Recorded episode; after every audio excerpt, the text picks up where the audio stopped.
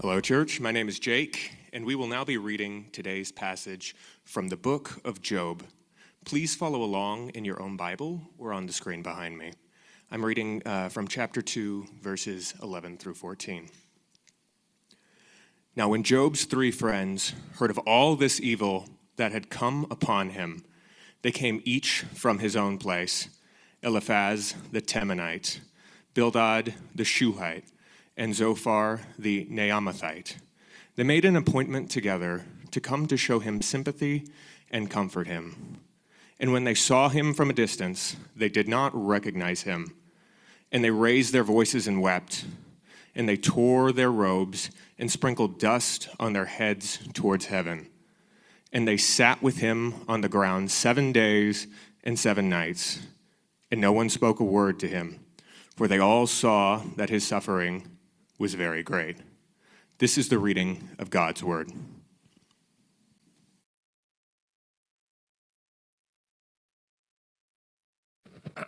All right. Well, uh, good morning to you all, True North. My name is Eugene. I'm uh, one of the teaching pastors and on pastoral staff here. Uh, Jake, thank you for the reading. Jake, you should go into Bible narration as a. I'm, I'm like very serious. Um, just really quickly, our lead pastor Jay, uh, he is uh, traveling to visit some missionaries at a undisclosed country in Asia. So if you could just pray for safe travels for him, um, he'll be back next week as well. I'm sure he'll have a lot to share um, of his own visitations of some missionaries there. Um, but today, uh, what we're going to do um, is take a look at Job. Uh, and the, the question I want to answer today, if you don't know, we're in the midst uh, of a sermon series on suffering, is um, for some of us here, uh, throughout this series, you might have heard a lot of these sermons and been like, it's great, thank you, but I'm not suffering. I'm actually okay. And I'm gonna be honest, part of me is like that too at times. I'm very blessed at this moment. I don't think there's too much hardship that I'm going through, and I'm praising God for that. But what are we to do then when we see the suffering of others? And what I want to spend some time today is to answer that question. How can we, as a church, as disciples, as friends, as brothers and sisters, as sons and daughters, how can we comfort those who are suffering? Uh, when I was uh, 19, one of my close friends uh, that I grew up with, uh, did everything with, uh, his mom uh, passed away from stomach cancer, a very aggressive form of that. And I remember we were serving on a, like a traveling worship team together, and he had just finished playing with us uh, at this big conference. Um, he was a drummer, I was the bassist, so we were really close. And he had just finished his set, and um, it was it was pretty sensitive because his mom was on his uh, her deathbed, and he was here worshiping with us. And I remember after our set finished, he got a text that said, "Hey, you need to come home immediately." So he left, and it was a very charismatic conference, and I think uh, uh, with a bit of naivety, we, we believed, oh, um, you know, we were worshiping God, you know, she'll be healed, she'll be okay. She, he was just serving God's people. And after a couple minutes pass, we eat lunch, and then I get a text, or we all get a text saying from him, hey, my mother passed, thanks all. And I remember getting that text, and if I'm being completely honest, the first emotion that came, at least for me, uh, was fear. You see, there was this fear that um, this was someone I was really close with. And if you know, you know, guy friendships too, it's like you're really close, but you don't want to say you're close, right? So you're just like, it's weird. And the biggest fear I had with that friendship was, I don't know what to do now. Do I go visit him? What, what do I say? Do I give him space? And there was a level of uncomfortability that you know, he's suffering, and if I enter into that space with him, it's going to be uncomfortable for me, if I'm being honest. And I remember for a long time, I just chose to avoid him. I, I would send him texts here and there. And I remember one particular day, after you know the funeral had passed, I visit him, and in my own, you know, you know, I'm 19. In my own youth and stupidity, I just acted like nothing happened. Hey, you want to get boba? I'll drive on me. And he looked at me, he was like, What's wrong with you? My mom just died. And I remember at that moment, I was just kind of like caught off guard, and I just didn't know what to say. I didn't know what to do. And if you're, look, if you're like me, I'm 33 now, and not much has changed, even for me being in ministry. Um, meaning, if you're like me, and if you're human, when those around you go through deep suffering, there is a level of uncomfortability and a level of confusion of what do I say? What do I do? I, and for those of us who here say, like, I'm a Christian, I believe in God, with that truth, what am I even supposed to use that for? So what I want to do today is this, is to tackle that and to see, well, what does this text give us some wisdom in? You see, for a lot of us, the uncomfortability, the, the confusion, the fear is we don't want to say the wrong thing. We don't want to offend that the one who is suffering. We don't want to make things uncomfortable for us. But Scripture gives us a lot of wisdom and instruction on what to do. Um, you see, Job's friends, if, you're, if you've been around the church, they get a really bad rap uh, of being horrible friends. And rightfully so, they suck. Um, and we'll get into that next week. But until this point, in these three verses that we have, there's a lot of wisdom and good work being done. A lot of modeling that we as Westerners can take in how we can comfort those who are deeply mourning and deeply suffering. So, what I want to do with this today, it's going to be very practical, uh, this sermon today. But I think what Job's friends model for us is four things or four ways or four stages in how we can comfort those around us. I believe there's an image above me. I don't know how clear it will be, but let's see. But the four stages, and I really quickly, I don't want you to get caught up in the words too much because there will be kind of common words used in you know in the modern therapeutic age. But um, well, maybe it's not there. But four words: pity, sympathy, empathy, and compassion. Pity, sympathy, empathy, and compassion if I, you know, if I'm honest, if I ask, unless you're in counseling, if I ask you describe those four things, you're like, ah, they all sound the same. I just be nice to people that are sad. But I, I really think to comfort well is to be intentional, is to be wise, and it's to move through stages of comfort with the sufferer. And it's these four stages. And again, uh, you know, in scripture it says like, oh, Jesus had compassion or Jesus had pity. You have to understand that's not, it's a different word, so I'll get to that. But the first is this the first stage to comfort those who are suffering is pity. Um, what is that? Pity, it involves recognizing and acknowledging someone else's suffering with a sense of sorrow. So, what I mean by that, the, his friends show us this. Um, verse 11 Job's three friends heard of all the evil that came each from his own face Eliphaz, Bildad, Zophar. And they made an appointment together to come to show him sympathy and comfort him. His three friends see the suffering that Job goes through. So, if you don't know the context of Job, in chapters one and, and two, before we get to this point, what we see is that there's this kind of heavenly, kind of divine court and all of a sudden, the, one person who's called Satan, who's obviously Satan, comes to God and says, I think Job only worships you because you give him nice things. You take it away, you make him suffer, and he will leave you. So God relents to this test, and he makes Job go through an intense amount of suffering. He loses his family, his property, his net worth. He loses absolutely everything. And from that, we get this. His friends hear about this see the, you know, the post or whatever it may be at the time. And the first thing that they do is they make an intentional step. They make what is in Hebrew an appointment to acknowledge the suffering. They put in their calendar, dude, Job is suffering, let's meet up to see him. This may seem very uh, elementary, but I want us to understand this. The first step in comforting the suffering begins with mere acknowledgement. I know that sounds easy. I know that sounds like, oh, we all know that. But this is the thing, it, it could be something as simple as a simple text. Um, uh, you know, last week, one of our brothers here and members here gave a very powerful testimony on the suffering that he has endured over his whole life. I remember one part uh, of his testimony that stood, stood out was, you know, he was talking about, you know, I have, you know, he has his own friends like Job. And like those friends, is like all they could muster is a text as guys like, hey, this sucks. This sucks. But I remember him saying, that small text did so much for him. And I, this is the thing, I know this seems very elementary, but the first step is this is to pity, is to acknowledge. Look, we live in a world where everything is going around us a thousand miles per hour. Our friends, you know, even if you go off the freeway and you take an off ramp, the first thing you see often when you're getting to a local road is someone suffering on the side. Now, are they being honest? Are, are, are they being, are, are, you know, so are they being truthful? If you're like me, you've read enough reports where a lot of these people have like jobs and they're just trying to pander for money. But this is the thing we see suffering all the time, but the first step is to acknowledge it, to, to pause and be like, wait, wait a second, this isn't normal. Let me point that out. This sucks. And let me let you know that. Why is that so important? Uh, well, in Psalm, one thing you realize is this God pities us. God is someone who says, You have taken account of my miseries and put my tears in your bottle. That's Psalm 56 8. God acknowledges our own suffering. He pities us. That's how he begins. He says, Look, I am not a God that is sitting in his heavenly throne, far away, being like, Hey, good luck. No, I, I acknowledge and see your suffering. Why is that so crucial?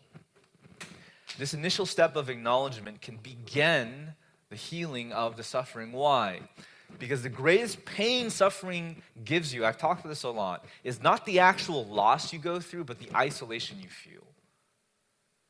If you've lost a loved one, especially if you've lost a, ch- a child, especially if you've lost someone that shouldn't have been lost, the pain you feel is not just that they're gone, but that you feel completely alone in that pain. And oftentimes, the first thing that you can do is just merely say, That sucks. That could be a text, that could be a conversation, it could be a simple word. This only can happen when we slow down our lives to hear and see those around us. We have to learn to slow down, to pity those around us. Look, and this is the thing, you're like, oh, this, come on, man. You don't need a sermon for this. That step is extremely easy for those that are deeply publicly suffering. But our call as friends, as community group members, as families, as, as church members, as co-workers is this, is to have eyes to be able to pity. Because so much of the suffering that people go through, it's not public. You know this because you hide your own suffering, if you're honest. And what Job's friends show us is that they make an intentional step to seek out the suffering of their friend. Look, I, I promise you this. You're like, hey, that's great. None of my friends are suffering. I'm, no, they are. You just don't know. Um, Alan Noble, I've quoted this a lot, but he writes this. He's a Christian writer. We can't assume that just because people around us haven't shared their trauma and suffering, they're okay. You're better off assuming that everyone you meet is bearing some unspoken burden. Pity is not just acknowledging public suffering, but is searching for the suffering of the friends that is hidden. Can we do that? That's the first step. Very easy, but it gets a little bit tougher. Because this is the thing if we just stand at pity, right? And for many of us, we stop right there. We're like, man, my friend is suffering. Let me shoot them a text. You know what? Let me shoot them a DoorDash. That'll really, you know, show them that I care. And that's good. You should do that, okay? But if we stop there at mere acknowledgement, what it leads us to do is to categorize, hey, you're suffering, I'm okay. That's the boundary. You're different. Your circumstances put you in a different group. What we have to do is the next step, which is called sympathy. The next step is sympathy. The next step is to move from just mere acknowledgement to saying, hey, I, I see your pain, to like, hey, I care about your pain. That's what sympathy, oh, that's what sympathy is in this format. See, in verse 12, we see Job's friends see the ugliness of suffering from afar. Um, you know, they, they make an appointment and they're like, dude, Job, Job's going through a lot, man. Let's go visit him. So they, they all three kind of band together. They go visit him. Verse 12, and when they saw him from a distance, they did not recognize him. When they saw him from a distance, they did not recognize him. This is the thing. If you just stop at pity, of like, hey, I'm going to acknowledge your suffering, you can do that from afar. You can do that from far, far away. You can do that from the comforts of your sofa, on a phone, on DoorDash, on an app, on a text, on, on hey, I said a prayer for you. And again, it's very important. But make it make one thing clear. Job's friends from a distance see him, and one thing they see is they could not recognize him. They could not recognize him. If you've been around people who are deeply suffering, it is very uncomfortable. Uh, because many of us stay at arm's length because those who are suffering are irrational, unstable, and forever scarred. They become, they, they, they become little, to put it bluntly, spiritually uglier because it's just like, oh man, like they're going through a lot. And, and if you're honest, like me, even if they're close, your first instinct for those that are suffering is to like kind of put a hand on, oh, whoa, whoa, whoa. Like, okay, let's take it. Let's take a moment here. But you see, Job's friends from a distance see that this is going to be uncomfortable. Like Job is not the same. He's going to be irrational. He's going to be unstable. He's going to be crying like for random reasons. And yet they choose to say, no, I care. So I'm going to step closer, even closer. To truly care is to get uncomfortable, to sympathize, to move from pity to sympathy. You know that's happening is when you feel uncomfortable. When you ask questions that you know will give you bad answers. It, to, to sympathize, to move from pity to sympathy is to enter into that space where it's just awkward silence. It's just sitting there with someone that is crying their eyes out, someone you've never seen that side of, and you feel almost like, oh, this, this feels a little shameful. That's when you know you move to sympathy. Because for you to be able to help, you need to be able to get dirty. You know, in 2011, I was in India, and um, I was, well, we were kind of tasked. We are in this northern city, and we're supposed to paint um, the side of the seminary, like this painting. You know, there's like four guys or a couple guys on the team. We're all horrible at creative stuff. But this, there's a girl on our team who will remain unnamed. Um, she's not here, but she wrote, this, she drew this like beautiful painting on, on a sketchbook. She was like, "Hey, we should draw like this. It's like the picture of Moses and like parting the Red Sea." We're like, "Oh, cool. Like, hey, you you help us and we'll do it." But she uh, she hated getting dirty, right? So she would give us all these supplies, and we're painting, and painting sucks, right? Like I, am not. If that offends you, I apologize. Paint, to paint a beautiful picture, you can't paint that unless you get dirty, unless you get mixed up paint all over your clothes. That's why like painters have those like crazy pants that look all creative, but it's just like just messed up paint on them. And you and uh, we were painting this, and we realized like, dude, this sucks. Like paint when it gets on your skin, especially when it's hot, and, and it just kind of cakes, and we can't take a shower for a week. So we're literally, it's, it's like a tattoo, right? I was like, this, this is disgusting. And she's like bossing us around, and then I was like, yo, like, can you come here and like help us? She said, oh, I am helping you from here. I said, I don't want to get dirty. I was like, you ain't painting then. For you to paint, you got to get dirty. And this is what I'm saying. For you to be able to truly begin to give comfort to those that are suffering, you have to get dirty. That, that, those tears, the pain, the uncomfortableness, you have to begin to feel uncomfortable. That's when you know you're moving from pity to sympathy. You know how is a better example of this than Job's friends? Jesus, in all of his stories, when he sees suffering from afar, and it's always from afar, he sees the woman at the well who has had multiple husbands, who's getting water in the middle of the day at the hottest time because she is culturally canceled she, he, she, he, sees him, he sees her from afar, and he's like, This is going to get uncomfortable if I get closer. What does he do? He moves closer. Every leper he encounters, he could have been like, Yo, I'm going to heal you from here, because I can. He doesn't. He moves in closer. When the crowd surround him and they get angry and hungry and hangry, basically, what does he do? He says, I'm going to move closer to feed them. Jesus never stopped at mere acknowledgement the suffering around him, but always paused to learn more, to be uncomfortable, to be culturally in weird places so that he could care, to sympathize. See, from us to move to pity and sympathy, we have to ask questions that are difficult with curiosity, with bravery to sympathize. That's what it means. But Scripture calls us to an even deeper level. Uh, we move from, is that picture good? Great. We move from pity Sorry, you probably can't read this, so I apologize.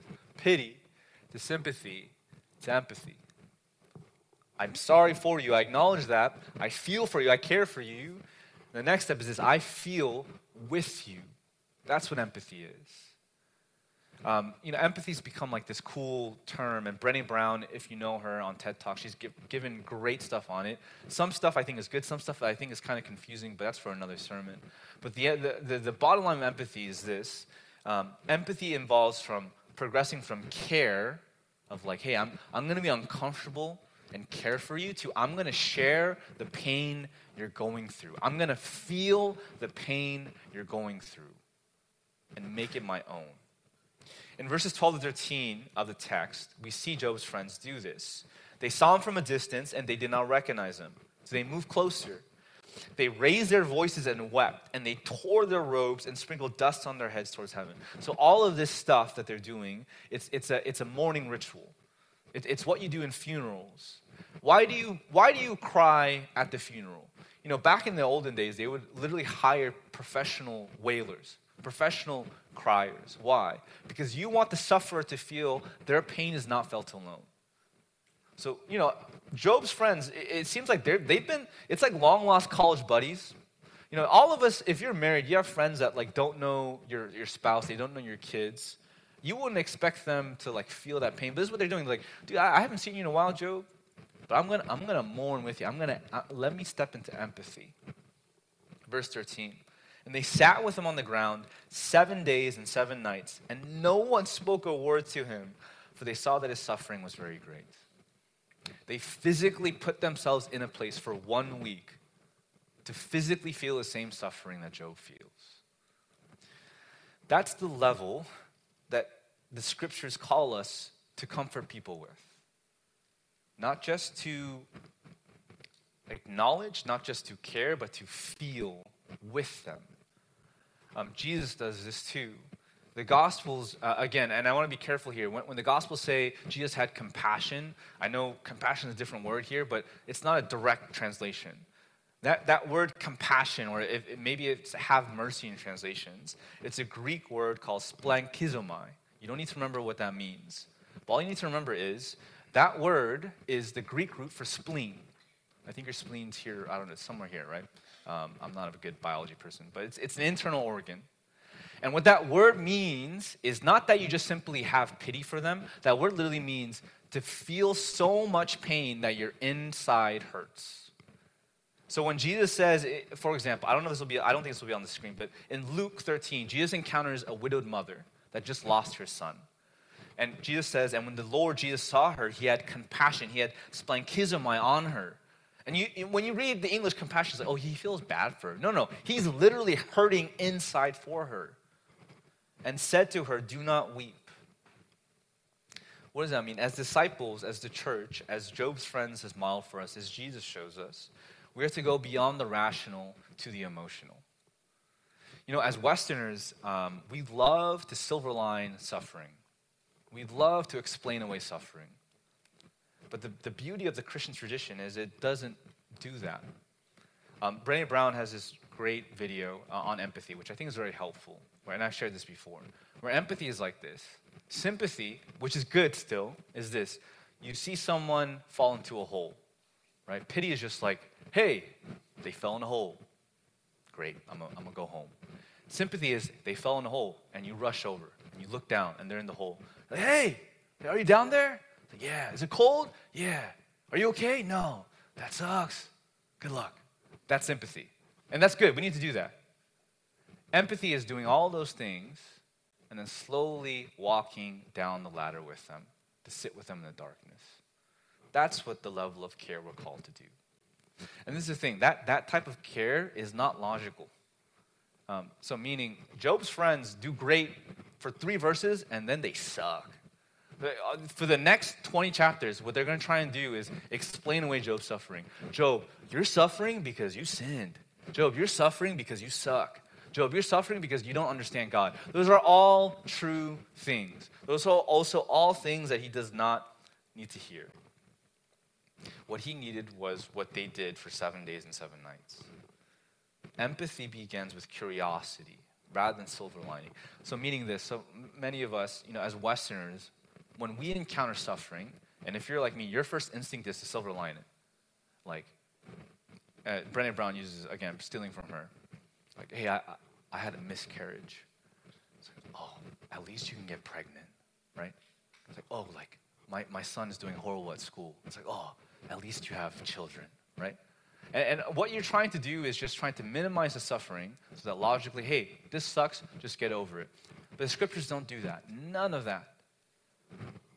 The scriptures, what Job's friend shows, what Jesus shows us is this we're supposed to sit with them and ask questions, not so that they can come to some you know, nirvana, like, oh my gosh, you've, you've answered my suffering. You ask questions so that you can understand their pain, so that you can feel their pain, to try and embody their pain. because that's the level of care God calls us to do. Suffering is like being in a prison cell. And when you suffer, you don't need a professor coming in telling you why you're in the prison cell.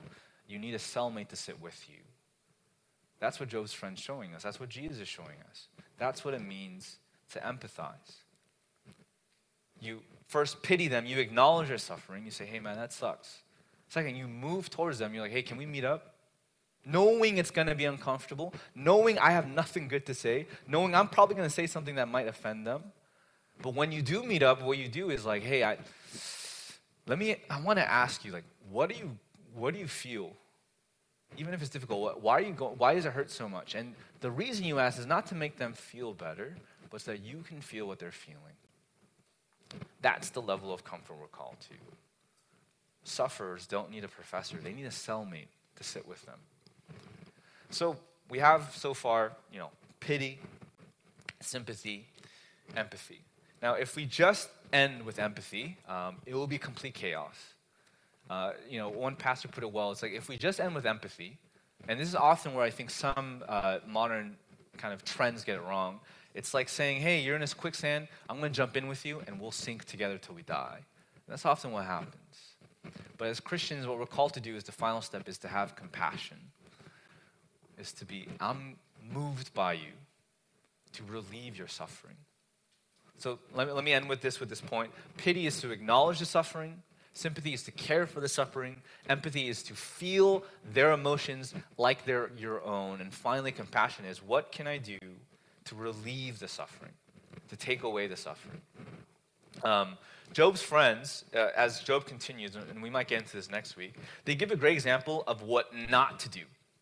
Of like, hey, this is the thing. I think Job's friends were like stage one, stage two, stage three, perfect. You're doing a great job.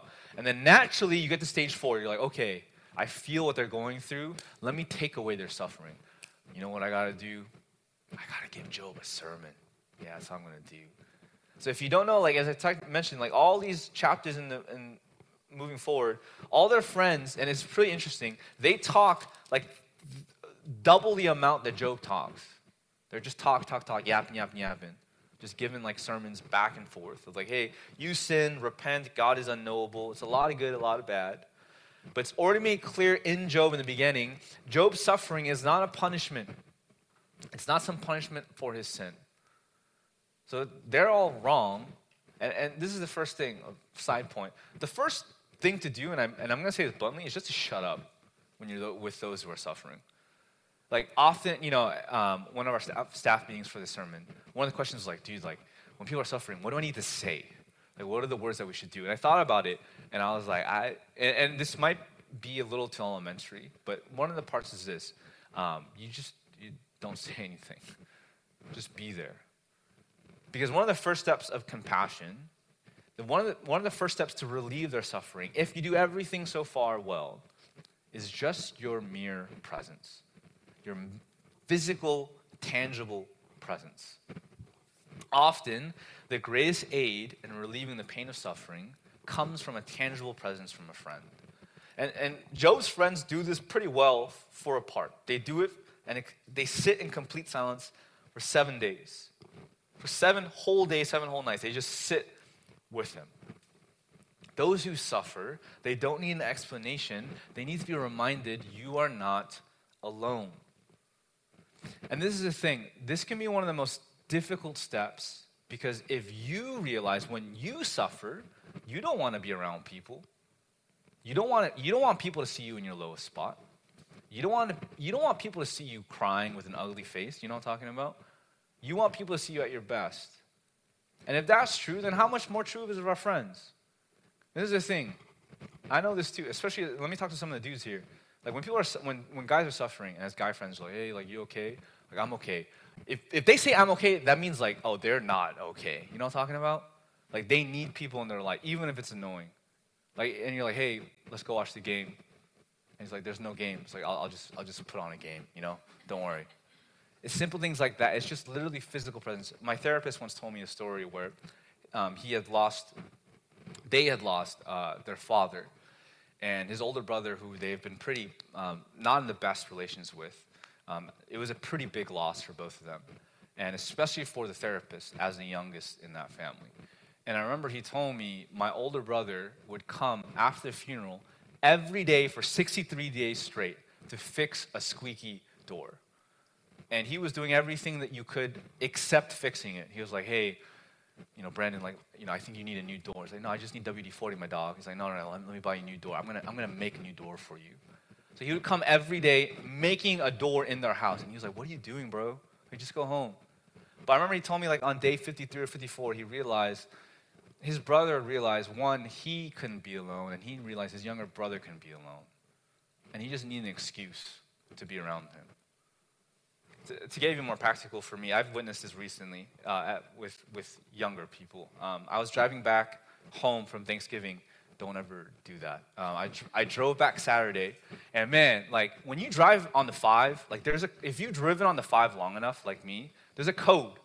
Like you stay on the left, and trucks stay on the right. But on holidays, you get all these new people who don't know how to drive, and they're like, you know, crisscrossing. And it, there wasn't even traffic, but because people were like getting annoying, going to the right, and I was like yelling on the top of my like, "What are you doing?" And my kids were like, "What's going on?" And it took us nine hours to get to Gilroy. Nine hours, right?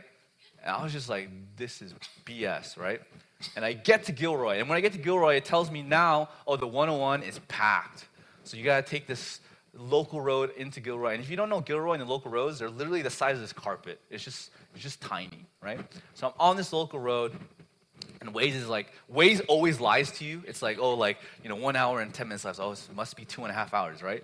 So I'm going, and, you know, it's like, okay, it's getting a little better. And we get to a local road, and all of a sudden we hit bumper to bumper traffic. And I'm about to lose my mind, okay?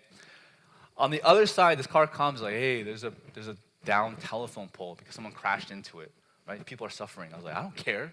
I tell them to hurry up, right? Um, and it's like you can just go around it. So people are going around it, and they're they're being so like they're being so careful and slow. Just like just hurry up, right? I just want to go home.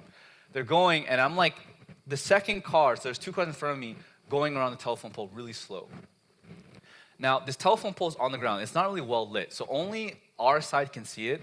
On the other side of the road, coming the opposite way, I see a car booking it and it's not like speeding, but they're going pretty fast. And I'm, I'm seeing it real time, and like I have this weird thing where like I'm fascinated by accidents. So I see it coming, I was like, oh my gosh, like sorry, this sounds too excited. I was like, he, he's gonna hit the pole, right? And I, I turned to my wife, I was like, watch this, right? But I tried to warn him. I tried to like uh, high beam him, and he high beamed me back, like thinking I was just like saying hi. I was like, oh well. He hits the pole, and he slides into the other car and the other car spins out, right? And I was like, oh my gosh, right? Uh, it was like it was big, but I, no one got really hurt, right? So like I went out and made sure like everyone was okay. Everyone was fine. People were yelling at each other. Um, the fire truck was coming. No one was like critically injured. So I'm just there, and then like I, like when I see smoke, I drive to it. That's the type of guy I'm at. So I, I got back and I was like, that was crazy, right? And my wife's like, oh, I wish we had our dash cam because we could have gone viral. And I was like, oh yeah. Um, by the back of my car is my son, and my son, I didn't realize, I usually put the, the seats in a way in our minivan where they're right behind us. They can't really see us. But for that moment, he was in the middle of the row, uh, shifted there. So he saw the whole thing happen. And, you know, if you know my son Eli, he's like a very like crazy, goofy guy. I was like, dude, Eli, wasn't that crazy? Like, everyone's okay, don't worry. And he's like, yeah, yeah. And I, I could tell he was kind of like hiding something. I was like, are you okay? And all of a sudden he just burst into weeping, right? He's like, Papa, like, what happened? And I realized that was his first car accident that he saw live, you know? And my wife turned to me, she's like, oh, this first core memory for our son, right?